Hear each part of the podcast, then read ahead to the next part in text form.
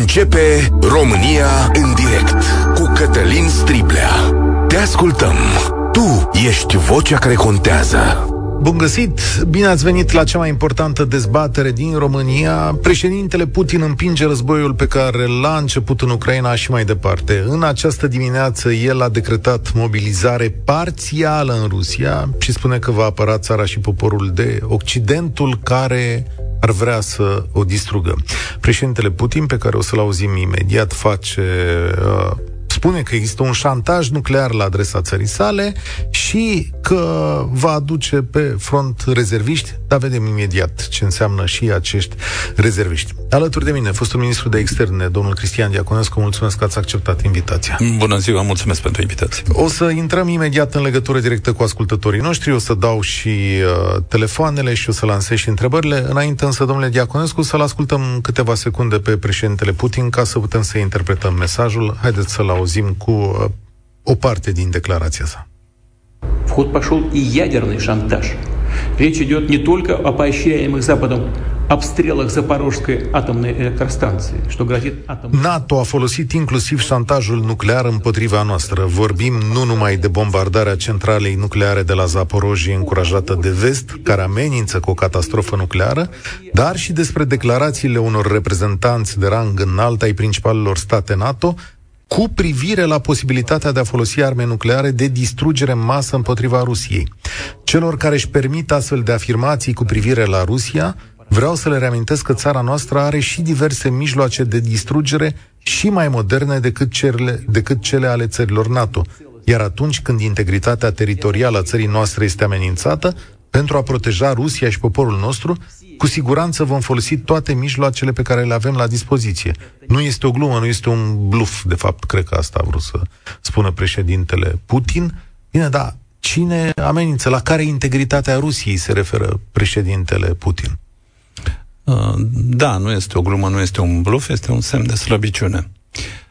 Uh, practic, uh, în februarie în acest an, Federația Rusă a invadat Ucraina, sperând că războiul se va termina în 72 de ore. Vehiculele blindate ruse care intrau pe teritoriul ucrainean aveau înăuntru, se spune, uniforme de paradă. Deci militarii nu sperau că vor intra într-un război de uzură, ci că totul se va termina ca în 2014 foarte repede, adică uh, ucrainenii vor ceda militar, comandamentele se vor preda, iar uh, puterea politică de la Kiev va fugi, urmând a fi înlocuită cu uh, o guvernare marionetă uh, prorus. Nimic din toate aceste lucruri nu s-a întâmplat, din potrivă, uh, pe de o parte, Occidentul a rămas uh, unit, a aplicat un regim de sancțiuni foarte dur împotriva Federației Ruse, iar pe de altă parte resursa militară modernă, semnificativă, de care beneficiază Ucraina în, în această perioadă este asigurată mai ales de statele membre NATO pe baze naționale și în legătură cu reziliența ucrainenilor multe lucruri nu sunt de spus, este cât se poate de evidentă și cât se poate de categorică. În egală măsură, în ultima perioadă, ucrainenii au trecut în ofensivă pentru a-și elibera țara și cam 6.000 de kilometri câștigați de armata rusă au fost pierduți în câteva zile, ceea ce a pus uh, conducerea de la Moscova într-o situație foarte complicată. Pentru că cele două războaie în desfășurare, cel convențional în Ucraina, dar și cel hibrid, uh, par a fi pierdute ambele. Deci, din acest punct de vedere, a, în acest moment, președintele Putin încearcă să recupereze elementele de mesaj. Și uh, până când cei 300.000 de rezerviști vor putea fi adunați, instruiți uh, uh, și dotați cu armamentul necesar, uh, s-ar putea să treacă câteva luni. Deci, cam 100-100 ceva de mii, dacă ar reuși la un moment dat, prin mobilizări chiar parțiale, dar forțate, uh, nu pot uh, acoperi necesarul de uh, forță militară în câteva zile de care are nevoie Federația Rusă în Ucraina. Din punctul de vedere al mesajului, în acest moment Lavrov se află la, la New York. Sigur, prezența sa acolo va fi folosită și de partea rusă, dar și de lumea occidentală în ideea găsirii unor soluții Iar, uh, sigur, și Federația Rusă și le dorește, numai că Moscova așteaptă să clipească primul Occidentul. Deci e o amenințare astfel încât să-i dea o pârghie de dialog lui Lavrov, aflat la New York? Um, nu numai, este o oportunitate. Lavrov este acceptat ca și persoană în uh, dialogul diplomatic, sigur acum limitat, dat fiind uh, poziția extrem de complicată prin care, în care s-a auto-situat uh, și diplomația rusă, dar, evident, salvarea feței, ceea ce și-ar dori președintele Putin și în relație cu propria societate, duce spre acea, această logică de escaladare. Pot să vă spun că cineva care a negociat diplomatic Uh, la un moment dat uh, documente internaționale cu Federația Rusă că nu numai în uh, domeniul militar, dar și cel politic, ca de altfel cel diplomatic, ideea de escaladare pentru a dezescalada este un principiu de bază pe care ei acționează și își construiesc mandatele de acțiune în relațiile internaționale. 0372069599. De ce vrea Putin, din punctul vostru de vedere, escaladarea războiului? Ce își dorește cu aceste declarații? Ce trebuie să-i răspundă Europa? Vom vorbi și despre asta astăzi. Care este acum scenariul terminării acestui război? Vă aștept să ne sunați la România în direct, încă o dată 0372069599. Intrați în dialog cu Cristian Iaconescu și, uh, de asemenea, avem mesaje pe WhatsApp. E acolo un număr de WhatsApp 0728 321 322 puteți să trimiteți mesaje, le citim, le vedem. Această emisiune este și pe Facebook. Dacă sunteți de acord, domnule Diaconescu, deschid dezbaterea, oamenii sunt pe fir deja. Mircea, Mircea salutare, bine ai venit la România în direct. Uh, salut, Cătălin, salut și distinsul nostru invitat și am puține emoții, dat fiind, dat fiind prestigiul dumnealui și, bineînțeles, salut ascultătorii Europa FM. De ce vrea Putin escaladarea și ce încearcă să facă prin această escaladare, prin această mobilizare parțială? Pur și simplu să scape viața. S-a pus singur la zid, Uh, el nu are practic alternative. Dacă Rusia cedează fie și un centimetru în fața Ucrainei, uh, Putin va fi înlăturat de toți durii din jurul lui și care sunt oligații, care sunt singuri care au putea să înlăture. Momentan, populația rusă nu cred că are putea să pornească o revoluție. Dacă în același timp, să zicem, escaladează conflictul până la capăt și e conștient de asta, faptul că merge pe stârmă, nu a, decla- nu a, decre- nu a decla- declarat mobilizare totală, ci doar parțială, dovedește că el încearcă un echilibru. Pentru că e conștient că dacă escaladează până la capăt, capătul însemnând conflict nuclear, Rusia va fi terminată inclusiv el. Deci el practic își joacă viața. Nu mai e vorba aici de politica Rusiei. Viața Pe de altă parte, suntem într-un, suntem într-un O secundă, vă rog că aș vrea să-mi exprim o opinie și da. tare aș vrea ca domnul Diaconescu să aibă cu experiența dumnealui argumente să mă contrazică. Din punctul meu de vedere, suntem un punct, într-un punct fără întoarcere. Putin este clar că nu mai poate. Rusia nu, e clar că nu mai poate să dea înapoi. Rusia va merge până când obține ceea ce vrea. Pe de altă parte, nici Occidentul nu mai poate să dea înapoi.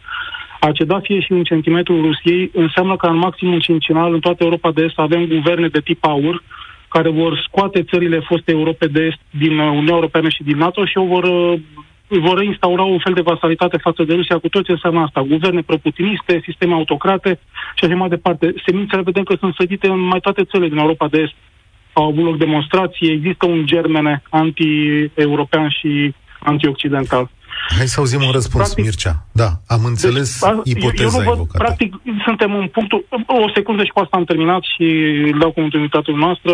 Primul ministru, uh, ministrul de externe britanic spunea că Putin trebuie luat în serios. Nu, acum e prea târziu. Putin trebuie luat în serios în 2014.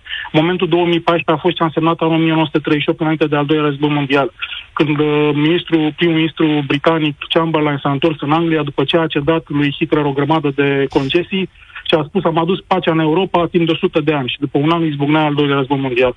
Ăla a fost momentul în care Putin trebuie luat în serios, 2014. Și singura soluție care mai poate fi implementată de Occident uh, Domnul, uh, domnul Diaconescu a spus adinaur că Putin a pierdut două războaie, dar a câștigat pe al treilea. A pierdut două războaie, războiul hibrid și războiul militar dar în continuare este extrem de victorios în fața războiului propagandistic care, care, pe care îl duce în Rusia. Ăsta trebuie combătut. Rușii chiar au impresia că în cazul unui conflict nuclear ei vor transforma Occidentul în deșert marțian în timp ce ei scapă. pentru că ei nu înțeleg cum să desfășoare un război nuclear și Rusia ar trebui bombardată informațional, okay. cum făcea vestul pe vremea hai uh, să, Hai să ai un pic de, de răbdare asta. ca să poți să primești și un răspuns la ipoteza pe Vă care rog. ai înaintat-o. Deci e un punct fără întoarcere? Nu mai poate da nimeni înapoi aici? În acest moment, toată lumea speră negociere, dar negocieri nu pot avea loc. Un mic istoric, dacă îmi permite, și sunt de acord total de acord dar când uh, domnul a spus uh, dacă apare o flexibilitate în acest moment, indiferent din ce considerente, uh, aceasta va fi un precedent. Nu există niciun fel de argument în legătură cu posibilitatea de a înlocui cuvântul cel mai folosit astăzi în cancelarele occidentale atunci când este vorba de politica, mai ales a Kremlinului, și anume impredictibilitate. Cât poți avea încredere într-o eventuală înțelegere. Pentru că la un moment dat a existat o discuție în ceea ce privește un eventual acord între Ucraina și Federația Rusă, cam la o lună jumate, două, s-a discutat confidențial, nu neapărat în sens oficial, care acord să fie după aceea supus unor un, inclus într-un tratat internațional care să beneficieze de garanții, de garanții internaționale. Tot încercând astfel să se transmită un mesaj de fermitate Moscovei uh, privind angajamentele pe care eventual și le-ar fi asumat. Aici au apărut niște probleme legate, pe de o parte, de tehnicalitatea unui astfel de acord, pentru că odată ce introduci garanții internaționale, ar fi trebuit să-l treci prin parlamentele statelor garante și cred că ar fi fost o dificultate, cel puțin dacă ar fi să ne gândim la Parlamentul polonez sau cel din statele baltice. În al doilea rând însă, pe parcursul dialogului, pentru că, repet, nu a existat până acum nicio negociere.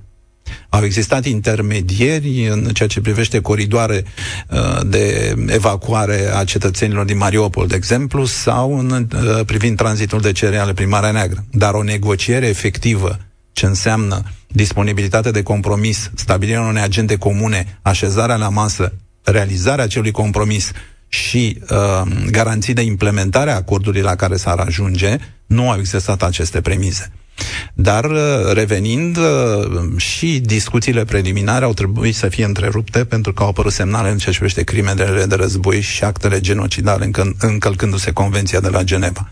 Deci, practic, era insuportabil politic pentru orice fel de garant de a se asocia la o eventuală înțelegere deci... în uh, ceea ce privește um, cele două state implicate. În deci nimeni nu va da înapoi? Adică... Nu, nu va da nimeni. În acest moment. Mircea, ipoteza, uite, ți-ai verificat-o de natura asta, adică nimeni nu o să dea înapoi, dar rămâne cealaltă chestiune. E adevărat că dacă Europa dă înapoi, o să apară uh, guverne sau, mă rog, forțe politice de acest tip în estul Europei? nici măcar nu s-a ajuns la acest nivel în legătură cu ideea care a plutit în spațiu occidental și anume teritorii contra pace.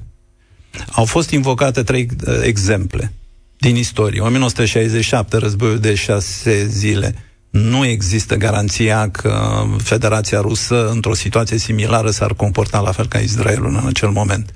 A doua, Corea de Sud, Corea de Nord nu există niciun fel de garanție de, în legătură cu faptul că Federația Rusă a acceptat, de exemplu, în Ucraina de vest 60.000 de militari americani care să asigure stabilitatea acestei zone. Germania de est, Germania de vest.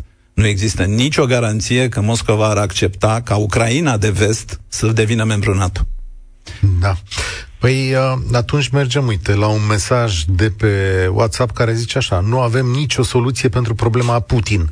În Rusia este vorba despre un întreg sistem politic, întreaga conducere a acestei țări este împotriva Statelor Unite și a Occidentului, deci chiar dacă Putin ar dispărea, mă rog, aici scrie ucis, ar rămâne sistemul rusesc și nu găsim nicio rezolvare pentru încetarea acestui război nedorit de niciun om cu scaun la cap. Da. Uh, mulțumesc tare mult, Mircea. Aș vrea să-l aud pe, pe Florin. Chiar și tu crezi că nu există nicio soluție? Uh, aveau dreptate, avea dreptate antevorbitorul. La momentul ăsta și Putin știe că, că nu există cale de ieșire și tocmai de aceea forțează oarecum prin povestea asta, care sigur nu va aduce nimic pe front la modul concret. Va chestiunea va prelungi războiul, dar câștigurile militare vor fi minime, iar pierderile maxime. El, de fapt, mizează acum pe o reacție imediată a Occidentului, care să facă un pas înapoi și să Uh, și să fie oarecum mai flexibil, cum spunea domnul ministru. Uh, dar asta e o sinucidere pentru Europa. Uh, în, în momentul în care, în 24 februarie, dacă nu mă șel, uh, într-o altă emisiune de, de genul ăsta, uh, spuneam atunci că uh, dacă fie și parțial, dacă Rusia ar câștiga ceva în Ucraina, întreaga configurație democratică a Europei se va schimba radical în decurs de 10 ani, poate maxim 15. Așadar, Stai o secundă. cred că... Stai o secundă, că vreau să-l auzi pe domnul Iaconescu. Așa e? E corectă gândirea asta că dacă Rusia ar lua, nu știu, ar lua ceva în Ucraina sau ar schimba ceva? Se schimbă configurația în tot blocul european? Da, pentru că într-o situație de acest gen, teoretică și de neacceptat, uh, practic uh, ar fi două categorii de consecințe. În primul rând, un stat ar nega suveranitatea și identitatea unui alt stat pe criterii care iar aparține, ceea ce este total inadmisibil. Doi, pentru prima, de fapt a doua oară după 2014, Federația Rusă ar modifica frontierele în Europa, în spațiul euroatlantic, așa cum au fost convenite în actul final de la Helsinki din 1975. Deci tratatul de la Varșovia față în față cu NATO, URSS uh, în amenințarea mm, permanentă cu Statele Unite în sensul păcii care de fapt uh, evita uh, lovitura nucleară ce ar fi distrus ambele blocuri. Totuși, au reușit să mențină această înțelegere. Frontierele odată existente, ele nu pot fi schimbate prin forță. În 2014 a căzut această înțelegere prin intervenția în Ucraina, care, într-adevăr, nu a primit din zona occidentală un răspuns pe măsură. Poate dacă atunci s-ar fi întâmplat ce se întâmplă astăzi, poate n-ar mai fi existat în februarie 2022. Uh, fii atent, Florin, uite aici un mesaj, o ipoteză pe care o pune cineva pe masă, eu înțeleg așa, cele patru referendumuri vor arăta o minoritate pro-rusă, adică vor cădea referendumurile, ipoteză, ipoteză, da, care nu justifică continuarea operațiunii speciale din Ucraina. FSB-ul este responsabil, vor cădea câteva capete, end of story. O ieșire foarte elegantă, zice Laurențiu pe WhatsApp. Mă îndoiesc și probabil că și dumneavoastră vă îndoiți de povestea asta. Da, mă îndoiesc și eu, dar merită spus. Adică dacă era o cale de ieșire, asta e. Dar acum ne așteptăm ca cele patru referendumuri să fie câștigate, acelea să fie declarate teritorii rusești. Ce se întâmplă mai departe? Uh, mai departe, uh, haideți să ne punem noi în locul Ucrainei. Uh, cum am reacționat? Ce am face? Am cedat teritorii sau am merge mai departe? Nu ne lasă istoria, nu ne lasă urmașii, nu ne lasă uh, nimeni, râu ramul, ca să zic așa. A, asta trebuie să facă și ucrainenii. Și uh, mă tem că nu există altă variantă. Noi, europenii, cred că trebuie să mai fim conștienți de un lucru în acest moment. Că la momentul de față, Ucraina nu luptă doar pentru ea. Ucraina luptă pentru întreaga Europa și mai ales, repet, mai ales pentru Republica Moldova, pentru uh, România, ce credeți că s-ar întâmpla peste 10 ani dacă Rusia ar câștiga acum în, în Ucraina? Care ar fi următoarea ei țintă? Ce credeți că s-ar întâmpla în Republica Moldova? Oameni buni, Ucraina nu luptă doar pentru ea acum, luptă și pentru noi. În legătură cu ce s-ar întâmpla, dacă îmi permite să adaug și eu ceva, um, și într-un fel indirect rezultă și din discursul președintelui Federației Ruse. Deci, se anexează oblasturile în care se organizează referendumul, parțial ocupate, Lugansk, Donetsk, uh, Zaporojie și Herson. Uh, referendumurile, referendumurile vor avea succes. 99,999% din cei care în timp de război vin la referendum. Probabil că vor uh, achesa la uh, această idee și anume anexarea deci la Federația Rusă și intrarea sub suveranitatea și principiul integrității teritoriale al Federației Ruse. În acel moment, Moscova va transmite următorul mesaj. Atacurile uh, militare ale Ucrainei nu mai sunt în apărarea propriului teritoriu, ci ca agresiune împotriva Federației Ruse. În egală măsură, sprijinul de care Ucraina s-ar uh, bucura din partea Occidentului va intra în aceeași categorie, iar uh, strategia de securitate națională a Federației Ruse adoptată, cred, în urmă cu 6-7 ani, spune clar, în condițiile în care suveranitatea sau integritatea teritorială a Federației Ruse sunt puse în pericol uh, printr-un atac chiar și convențional, adică armament convențional, Federația Rusă își rezervă dreptul să răspundă nuclear. Nu spun că așa se va întâmpla, să fie clar, dar din punctul de vedere al mesajului, se pare că întreaga uh, situație se îndreaptă în acea direcție. Mulțumesc, Florin. Cea mai mare dezbatere publică din România. În direct la Europa FM cu Cătălin Striblea. Alături de mine, fostul ministru de externe, Cristian Iaconescu. Uh, ce efect va avea chestiunea asta în Rusia? Adică, bun, e o reacție proaspătă, acum fierbinte, căutările pe internet au crescut, cum să pleci din Rusia, cum să ieși din țară, dar ce efect ar putea să aibă mobilizarea 300.000 de bărbați, poate și din zone urbane, asupra întregii țări? Un efect, uh, după părerea mea, extrem de complicat, care nu cred că a apucat să fie cuantificat foarte bine, inclusiv de Kremlin. De ce acest lucru? Pentru că, oricât ar părea de ciudat, sunt, uh, erau două dimensiuni de comunicare mm, și de înțelegere, de mental în uh, societatea rusă, care îl ajutau pe Vladimir Putin. Prima, că Occidentul de ani și ani de rândul nu vrea decât să sufoce și să distrugă mai ales identitatea post-imperială a Federației Ruse. Și în al doilea rând, războiul de Ucraina, da, este undeva departe nu ne afectează în mod deosebit. Ori, în momentul în care uh, se declară mobilizare chiar și parțială, practic, din punct de vedere al dreptului internațional, și nu numai, Federația Rusă a intrat în război, chiar dacă ocolește foarte mult acest cuvânt și acest concept. În al doilea rând, se spune astăzi pe străzile, într-adevăr, de la Moscova, de la San Petersburg, în zonele ceva mai informate, faptul că au început să se întoarcă coșciugele acasă și familiile întreabă. Și în al doilea rând se mai spune ceva interesant și anume că frigiderul a început să bată televizorul. Pentru că efectele sancțiunilor economice uh, treptat, într-adevăr mai lent decât s-ar fi așteptat uh, multă lume, au început să ajungă la nivelul cetățeanului, care crede, e dedicat, um, sprijină politica Kremlinului, dar trebuie să-și ia medicamente de inimă, pe care nu le mai găsește. Ori, din punctul acesta de vedere, trebuie să mai observăm un lucru. De 24 de ore, de exemplu, se pare că vreo 6.000 de IT-ști, oameni tineri care lucrează în IT sau lucrau în IT în Federația Rusă, au ocupat toate zborurile spre Tbilisi sau Istanbul, în ideea de a găsi o ieșire din, uh, din Federația Rusă. Um, ei sunt incorp- incorporabili conform uh, acestor declarații. În egală măsură, Parlamentul, Duma de Stat, au luat o serie de decizii în ceea ce privește înăsprirea foarte serioasă a legislației pentru cei care se sustrag uh, înrolării sau care ar fugi de pe câmpul de luptă. Deci, un întreg complex care, de data aceasta, proiectează politica uh, și o verifică politica uh, guvernului, conducerii ruse, direct la cetățeanul rus. E foarte interesant cum va evolua percepția din acest punct de vedere. Adrian, salutare, bine ai venit la România în direct. Bine v-am regăsit. Uh, îl salut și pe invitatul dumneavoastră și toți Bună ascultătorii. Uh, eu aș vrea să subliniez câteva lucruri care nu au fost puse până acum.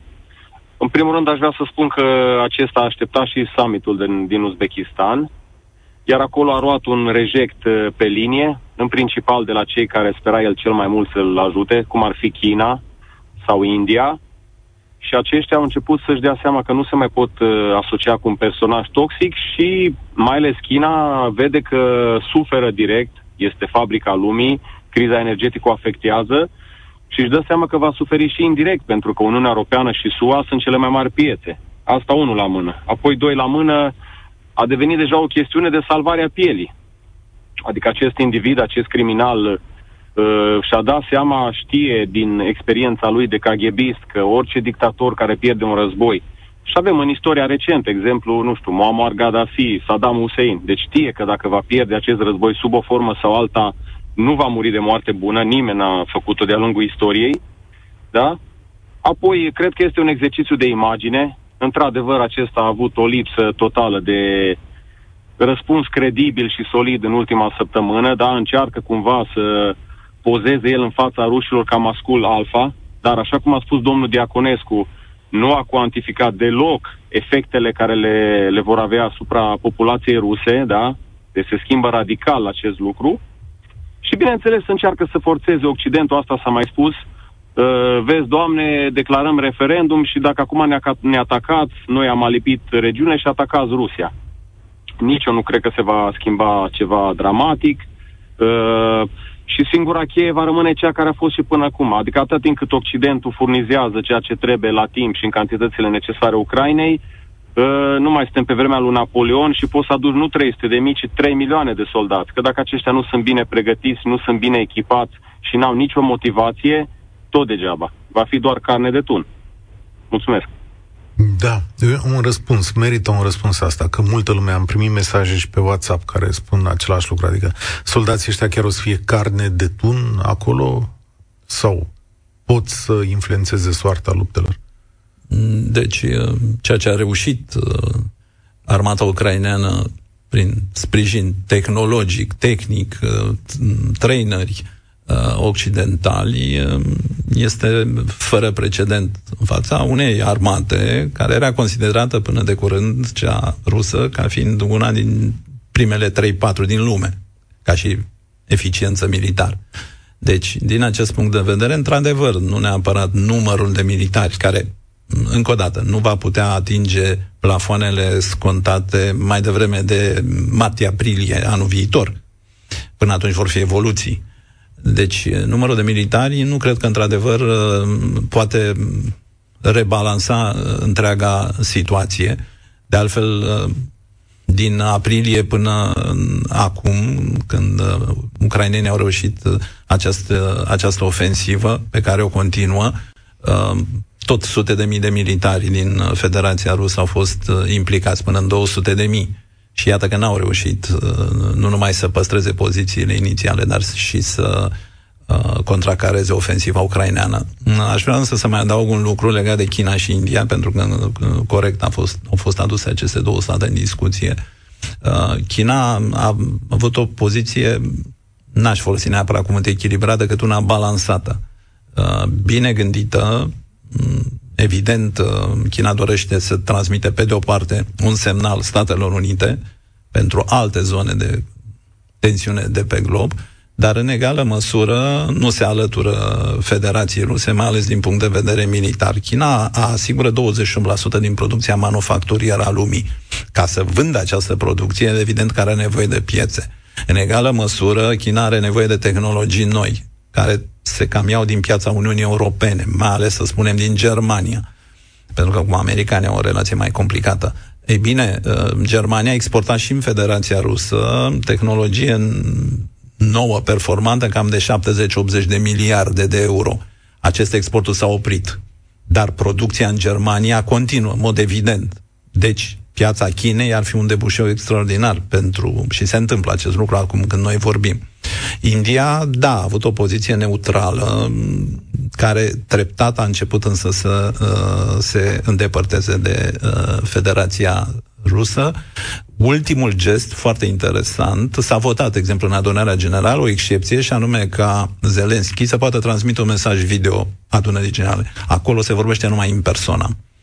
Uh, votul în adunarea generală a fost 101 la 7. India a votat de partea celor 101. Da. A, uite, o întrebare la care vă rog să răspundeți vine de pe Facebook. Este acesta un moment prielnic pentru a ne lua pastilele de iod, a le procura? După părerea mea, este un moment absolut necesar ca autoritatea din România să comunice mult mai mult. Oamenii și-au informații din tot felul de surse. Um, războiul nu e doar un exercițiu. Războiul de manipulare, dezinformare este în plină desfășurare. Oamenii trebuie să creadă în instituțiile care îi reprezintă într-o astfel de situație, iar noi suntem la frontieră și în ochiul vulcanului. Ori din acest punct de vedere, repet, uh, ideea de a arunca o știre pe piață pur și simplu, după care să nu discuți un astfel de subiect, uh, este uh, aproape irresponsabilitate. Deci, dacă nu găsim profesioniști responsabili, oameni capabili să interacționeze cu societatea, nu, nu e deloc simplu. Nu e deloc simplu, dar uh, asta este situația. Adică l-ați aștepta pe Ministrul Sănătății, pe premier sau pe președinte? Să stea zilnic pe acest subiect. Cum se întâmplă în Polonia, cum se întâmplă în Suedia, cum se întâmplă în Statele Unite. Exact. Ciprian, salutare, ești la România în direct cu Cristian Diaconescu. Salutare, vă salut uh, pe dumneavoastră și pe invitatul dumneavoastră pe care îl respect foarte mult. Bună ziua! Mulțumesc. Am avut ocazia să ne întâlnim de câteva ori. O să încerc să plec de la ideea uh, pe care ai spus-o mai devreme și să gândim un scenariu și îl luăm așa, cu informațiile pe care le avem acum. E greu să faci un scenariu când ai în față o persoană foarte impredictibilă, dar merge încercarea. Este clar că vor avea loc referendumurile, ele vor câștiga uh, cu 99,99%. Asta este modalitatea tehnică prin care Putin poate fixa linia frontului, poate trasa o linie, pentru că el militar nu mai poate, nu se poate apăra, chiar dacă face mobilizare generală, cu armament convențional nu poate face față armatei ucrainiene susținute de NATO. Uh, și atunci trebuie să tragă linia frontului altfel. Și această linia frontului se trage cu referendumul și sub amenințarea evidentă amenințarea nucleară, pentru că în felul ăsta ar fi afectată integritatea statului. Okay. Uh, va urma o perioadă, o altă perioadă a războiului, cu fortificații semnificative pe linia frontului de la Herson și până Donetsk, Lugansk și așa mai departe, toată zona. Uh, război probabil că va intra într-o altă logică, probabil cu mai puține rachete îndreptate dintr-o parte și în alta, un soi de, nu pot să-i spun înghețare, un soi de înghețare a conflictului, care poate duce la ani de zile, foarte mulți ani de zile, într-o altă formă, răz- rămâne război economic, informațional, rămâne, rămâne foarte mult. Uh, riscul cel mai mare în schimbarea logicii de război va fi bagatelizarea știrilor față de război, pentru că nu, poate nu vor fi atât de multe bombe și atunci oamenii vor spune că nu e mare lucru războiul ăsta și n-a fost niciodată. Asta este e un risc. Adică iar ținem... mobilizarea parțială, iar mobilizarea parțială, mobilizarea parțială Uh, nu ajută militari, e evident. Probabil specialiștii militari, din ce am văzut, spun lucrul ăsta. Uh, nu ajută în niciun fel război, dar introduce societatea rusă, o introduce în logica de război. Adică, uh, vedeți că pe ei mei am informat că sunt în război, uite, cu mobilizarea asta parțială, și suntem pregătiți să folosim și arma nucleară pentru că deja suntem într-un semi-război. Suntem mai mult în război decât eram înainte, dar efectiv cu o linie trasată artificial cu, cu referendumurile astea în uh, Donbass și rezolvarea va veni probabil peste 10 ani, 15 ani, la o, o schimbare de regim. Să vedem, să verificăm ipoteza. Deci, front mocnit, cald, în care se mai bombardează de o parte și de alta pe linia acestor republici, război informațional, economic, propagandistic de o parte și de alta, dar cu acest front care poate exploda oricând. E corectă ipoteza și să țină 10 ani, cum zice ascultătorul nostru? Da, este corectă ipoteza. Deci, dacă m-ați fi întrebat, cred că aproape cuvânt cu cuvânt ce a spus uh, domnul înainte, aș fi, aș fi spus și eu. Deci, se preconizează un război de uzură, va dura cel puțin până la sfârșitul acestui an. Uh, există așteptarea Moscovei în ceea ce privește, și acesta e un cuvânt care circulă l-au învățat toți, mai ales în Europa de Est, și anume fatig, un tip de oboseală de la cea comunicațională până la cea generată de problemele economice. Um, în egală măsură, reașezarea zonelor de interese la nivel internațional, care însă, în acest moment, nu favorizează Federația Rusă sub nicio formă. Deci nu a reușit să-și câștige, din punct de vedere al decidenților numeric, mă rog, situația e altfel. Dar din punct de vedere al decidenților internaționale, al marilor jucători globali, nu a reușit să câștige pe nimeni de partea sa, ci din potrivă. Uh, în egală măsură, discuția, sigur, se poartă bun și care este încheierea. Nu putem rămâne în această uh, fa- politic, vreau să spun, nu putem rămâne în această fază de așteptare negativă. Uh, sigur că finalizarea s-ar dori să se întâmple cât mai repede, numai că nu există în acest moment premisele unor negocieri de substanță. Asta da. e realitatea. Cu acceptul dumneavoastră prelungim 10 minute peste ora 14, dacă se poate, pentru că sunt telefoane interesante și oameni care sună, dar vă rog înainte, Ciprian, mai rămâi o secundă cu noi, dar să răspundeți acestui uh, mesaj care mi se pare important. Vă ascult de 45 de minute și nu este nicio propunere de soluție. Păi dacă nimeni nu dă înapoi, ce facem? Ne sinucidem nuclear? Trebuie neapărat să coabităm estul cu vestul într-o lume imperfectă. Și asta înseamnă concesii de ambele părți. Rusia a dat de înțeles că e dispusă la negocieri, câștigând anumite teritorii, dar mai puține decât spera la început, iar Ucraina trebuie să accepte pierderi teritoriale, din păcate, dar o vor face pentru pacea mondială. Rusia e agresorul din perspectiva occidentală, dar trebuie să trăim alături de ea. Perspectiva Rusiei e că spațiul ucrainian e spațiu slav și nu vor cultură occidentală acolo. Uh, pot să vă spun un lucru cert. Dacă Federația Rusă aplică aceeași politică agresivă față de Republica Moldova, în acel moment, uh, două consecințe apar direct și imediat. Uh, Federația Rusă va fi la gurile Dunării, inclusiv pe brațul Chilia, iar Republica Moldova va deveni temă de politică internă în România. Deci dacă mă întrebați în condițiile în care s-ar ceda în Ucraina, dacă se poate mai rău, pot să vă spun că da, se poate mai rău și evident prima testare se face privind statele de frontieră.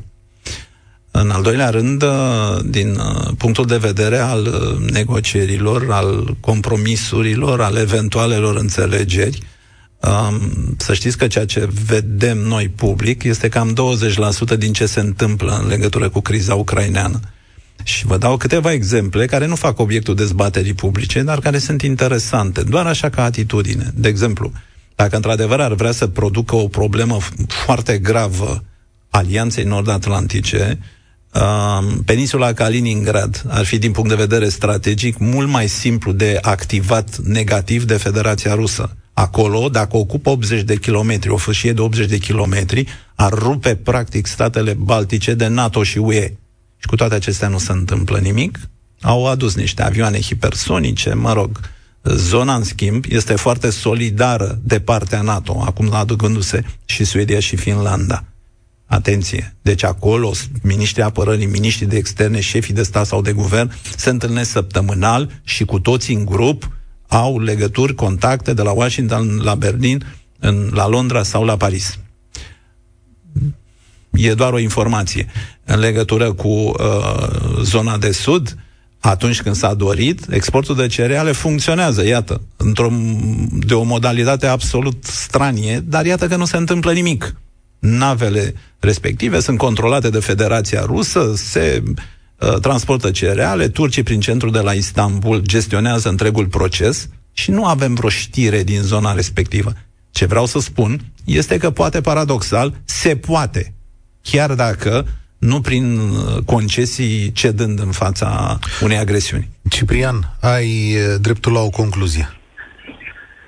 Uh, cred că vom asista așa cum a fost uh, conflictul ăsta mognit. El mognește de când a fost uh, alipită Crimea și oarecum am stat toți într-o stare din asta de așteptare și într-o stare neclară. Toată zona de sud a Ucrainei sau toată zona care nu va fi cucerită până la momentul referendumului se va transforma într-o a doua Crimee și bătălia se va da pe următorii 10-15 ani și, într-adevăr, aici va câștiga, vor câștiga statele care vor avea cele mai puternice instituții și cu cea mai mare încredere, pentru că atunci va fi foarte greu ca propaganda rusă și toate influențele să vină din, uh, din zona asta. Mulțumesc tare mult. 0372069599 Rămâne deschis. Ovidiu și Florin știu că sunteți acolo. Revenim după două minute la România În direct cu Cristian Iaconescu. România în direct La Europa FM Astăzi, alături de Cristian Iacunescu, ne întrebăm de ce vrea Rusia escaladarea acestui conflict, ce să răspundă Europa și cum o să ieșim din această nebunie. Ovidiu, salutare, bine ai venit la noi. Bine v-am, bine v-am regăsit, aș putea să spun, domnule Striblea, domnule Cristian Diaconescu, mă bucur că sunteți dumneavoastră acolo. Bună ziua! Acum, Aș dori, având în vedere că sunteți dumneavoastră, să pun două teme în discuție.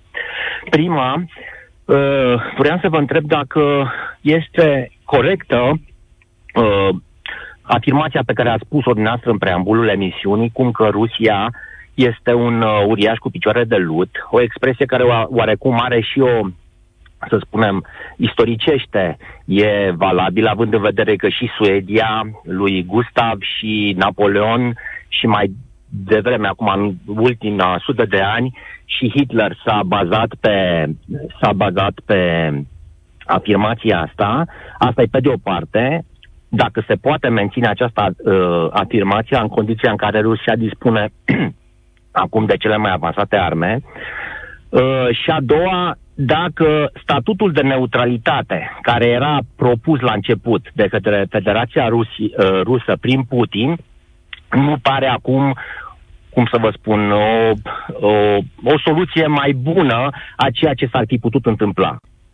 Asta, afirmația prima cu picioarele de lută mi-aparține mie, așa că pentru cine n-a auzit am... Pentru dumneavoastră, pentru da, dumneavoastră da. Dacă mențin era... afirmația asta, Păi da, mă refeream la modul în care armata rusă a activat în acest uh, război, adică un colos care s-a dovedit că nu are practică, experiență și dotare. În, mențin afirmația, ceea ce este realmente îngrijorător este că Rusia e dispusă să omoare sute de mii de oameni pe care să-i prăvălească cu forța lor peste armele occidentale. Asta e, mi se pare că așa procedează. Da, aici nu știu, domnul Diaconescu o să mă contrazic. Am zis prost sau cum vedeți lucrurile? Mm, nu vă contrazic, pentru că acesta este adevărul. De ce cu... Uriaș, da, într-adevăr. Dar de ce cu picioarele de lut? În primul rând pentru că a epuizat, nereușind, toate variantele pe care le-a încercat de-a lungul anilor, după ce în 1997 Alianța Nord-Atlantică a dat un semnal de flexibilitate nu numai uh, prin extinderea spre spațiul fost uh, estic uh, comunist al NATO, ci și prin relația NATO-Rusia, care în acel moment a fost instituționalizată.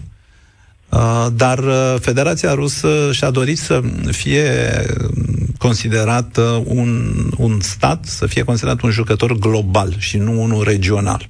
Și a făcut tot ceea ce a crezut de cuvință politic, securitar, prin intermediari, în sensul de a fi recunoscută ca o forță globală. Și nu s-a întâmplat acest lucru. Și văzând că și-a epuizat toate resursele unui uriaș la nivel uh, politic internațional, a uzat de ceea ce nu poate fi acceptabil, indiferent de argumentația din spate, de forța armelor. Și din acest punct de vedere, da, nu se poate Uh, discuta dintr-o perspectivă cooperantă în legătură cu un statut upgradat, în legătură cu uh, Federația Rusă. Vă dau exemplu Chinei, care a uzat de soft power în proiecția sa internațională și a reușit ceva mai mult. Bun, putem discuta aspectele punctual conflictuale, dar vorbim doar dintr-o perspectivă generală. Din uh, zona, uh, la întrebarea noastră a doua, și anume în ceea ce privește statutul neutral, uh, să nu uităm, așa cel puțin după cum este argumentația publică, intervenția în Ucraina a fost generată de două linii, sau mă rog, a fost însoțită de două linii de mesaj. Primul, Ucraina nu există ca stat, practic negarea totală a identității suverane a acestui stat. Doi, denazificarea acestui teritoriu. Deci, din acest punct de vedere, ideea de alianță și apropiere de NATO, această idee a intrat în planul 2. În primul rând, trebuia desfințat statul ucrainean pur și simplu. Ori, din această perspectivă, sigur, Zelenski a insistat foarte serios la început privind mesajul de integrare în NATO, zonele de excludere aeriană, mi s-a explicat și, și a înțeles, nu numai el, faptul că NATO nu va angaja militar Federația Rusă niciodată. Sprijinul statelor NATO, aici discutăm de un alt subiect. În uh, ceea ce privește, mulțumesc pentru răspuns, în ceea ce privește denazificarea, există o mulțime de informații și de, mă rog, mărturii și se, oricine poate vizualiza despre acele batalioane care erau foarte aproape din punct de vedere ideologic de nazism. Iar o altă întrebare era, este dacă dumneavoastră vedeți, uh, uh, cum să vă spun, o creștere în timp a conflictului, o lungire a lui în timp, la ani de zile, și la escaladare în ceea ce privește Moldova, vreau să întreb dacă eu, ca tată, ca părinte al unui copil de 18-20 de ani, există posibilitatea ca în viitorul imediat apropiat să fie pus în fața unei variante de conflict direct cu rușii. Nu pot face o, o predicție categorică, mai ales că dumneavoastră ați indus o componentă personală și, evident, aici... Sunt mulți în situația mea. Sunt convins, respectul... Sunt mulți. Respectul... Deci sunt, sunt, uh, sunt uh, personaje publice care și-au uh, căsătorit uh, fiicele cu miliardari uh, americani și copiilor, din punctul lor de vedere, sunt în siguranță. Eu mă gândesc, ca simplu cetățean, dacă această siguranță uh, se va aplica și copiilor mei, măcar într-o mult mai mică măsură decât a adică, persoanelor de care deci mulți dintre cei care ascultă să dau seama. Dacă e posibil un război între NATO și Rusia, asta e. După părerea mea și din ce mai știu și eu din zonele la care, la care mai am acces la anumite informații. Sigur, acest aspect ar trebui zilnic, oră de oră, clarificat de cei care conduc țara, cei care își asumă această responsabilitate, pentru că eu am informația, nu pentru că vreau să mă derobez eu de răspundere, pot să vă spun că nu există vreo șansă ca Alianța Nord-Atlantică să se confrunte cu Federația Rusă. Având însă cuvântul impredictibilitate, asociat ca anexă la ceea ce am dar, spus. Dar, dar, o modificare a legilor militare din România care să refacă armata obligatorie sau să îi aducă pe mai tineri în situația asta e posibilă?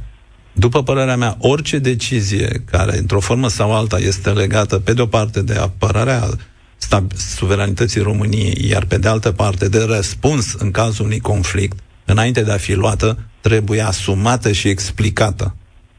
Și, uh, repet, în ce măsură și în ce proporție la un moment dat se, se upgradează nivelul de alertă, uh, trebuie făcut cu foarte mare sofisticare. Vreau să vă spun un lucru. În acest moment se spune că miniștrii de externe au fost înlocuiți de miniștrii apărării atunci când se discută de criza ucraineană la nivelul spațiului euroatlantic. Deci ei sunt cei care vorbesc cel mai mult pentru că se știe un lucru. Câtă vreme există război, diplomația tace. Diplomația nu poate rezolva câtă, o problemă câtă vreme în teren se trage. Ovidiu, mulțumesc tare mult. Aș vrea la finalul acestei ediții să-l auzim și pe Florin. Salutare și mulțumesc pentru răbdare. Sper că mai ești acolo. Da. Bună ziua. Bună ziua. Eu Bună ziua. am niște nelămuriri așa de om simplu, fără prea multă carte. Adică, în primul rând, ar vrea să-l întreb pe domnul Diaconescu, oare de ce uh, comunitatea asta internațională în 2014 a avut o reacție așa de slabă. Bănuiesc că se datorează conducerii de atunci a Ucrainei. Reacția.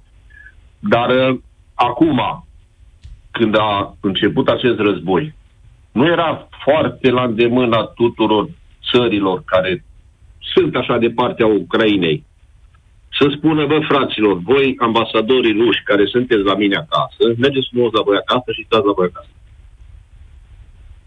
Asta e un Stați așa, de vedere. Că de, nu le aglomerați că trebuie, trebuie răspuns da. la fiecare.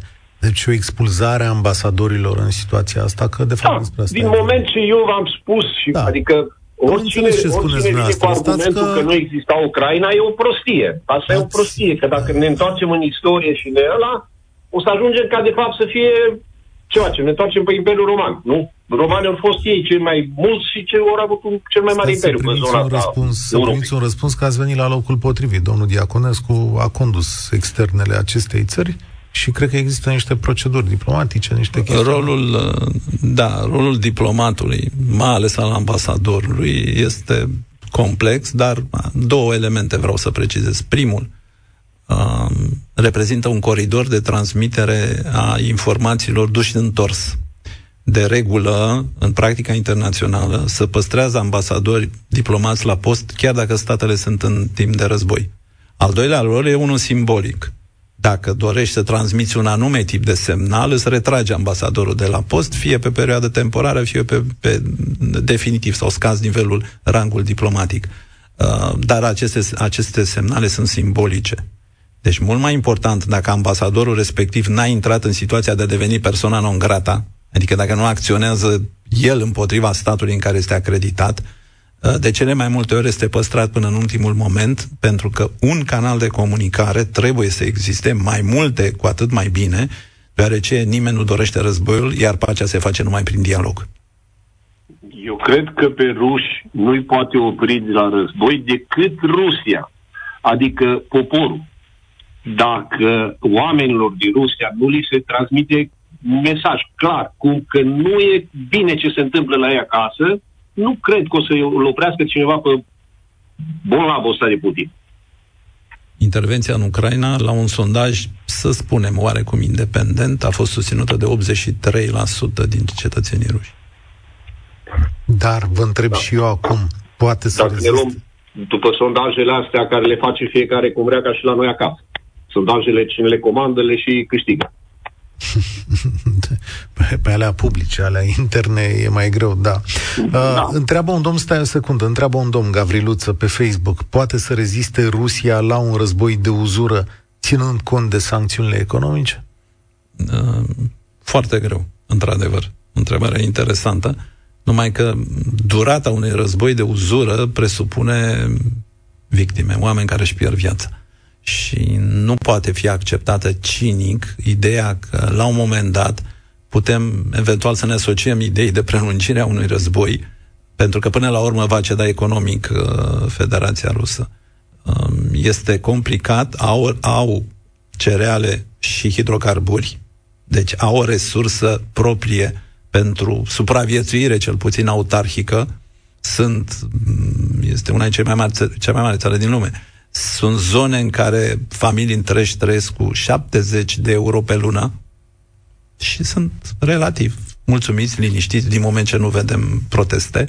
Deci, uh, prelungirea a impactului sancțiunilor, uh, da, are, va avea un efect, dar este de văzut cum va reuși să fisureze propaganda care a funcționat din 1917 până astăzi în ceea ce privește Imperiul Rus versus uh, așa zisul atac occidental. Florin, îți, da. îți mulțumesc tare mult pentru prezență și pentru întrebări. Astăzi o să ne oprim uh, aici. E un moment Inițial aș fi spus de cotitură înainte de această emisiune, da, practic îmi dau seama că e, s-ar putea să fie un T0 la ce s-a întâmplat astăzi și s-ar putea să rămânem la concluzia ascultătorului nostru care spunea că de aici încolo, pentru o vreme foarte lungă, nimeni nu mai dă înapoi? Ucrainenii, în orice caz, nu vor da înapoi. Este de văzut, însă, în ce formă, probabil, Federația Rusă va reconsidera mai ales viitorul imediat. Pentru că nu este un paliativ mobilizarea, se află în stare de război în acest moment, ceea ce presupune un anume tip de atitudine, inclusiv din uh, zona occidentală, și uh, în acest război este în defensivă, ceea ce înseamnă un alt tip de uh, mesaj, atât către lumea liberă, de care depinde Federația Rusă, nu numai invers, uh, dar și uh, în ceea ce privește propriul popor. Cristian Iaconescu la România în direct. Eu sunt Cătălin Striblea, ne auzim și mâine. Spor la treabă! Participă și tu, România în direct, de luni până vineri, de la ora 13 și 15.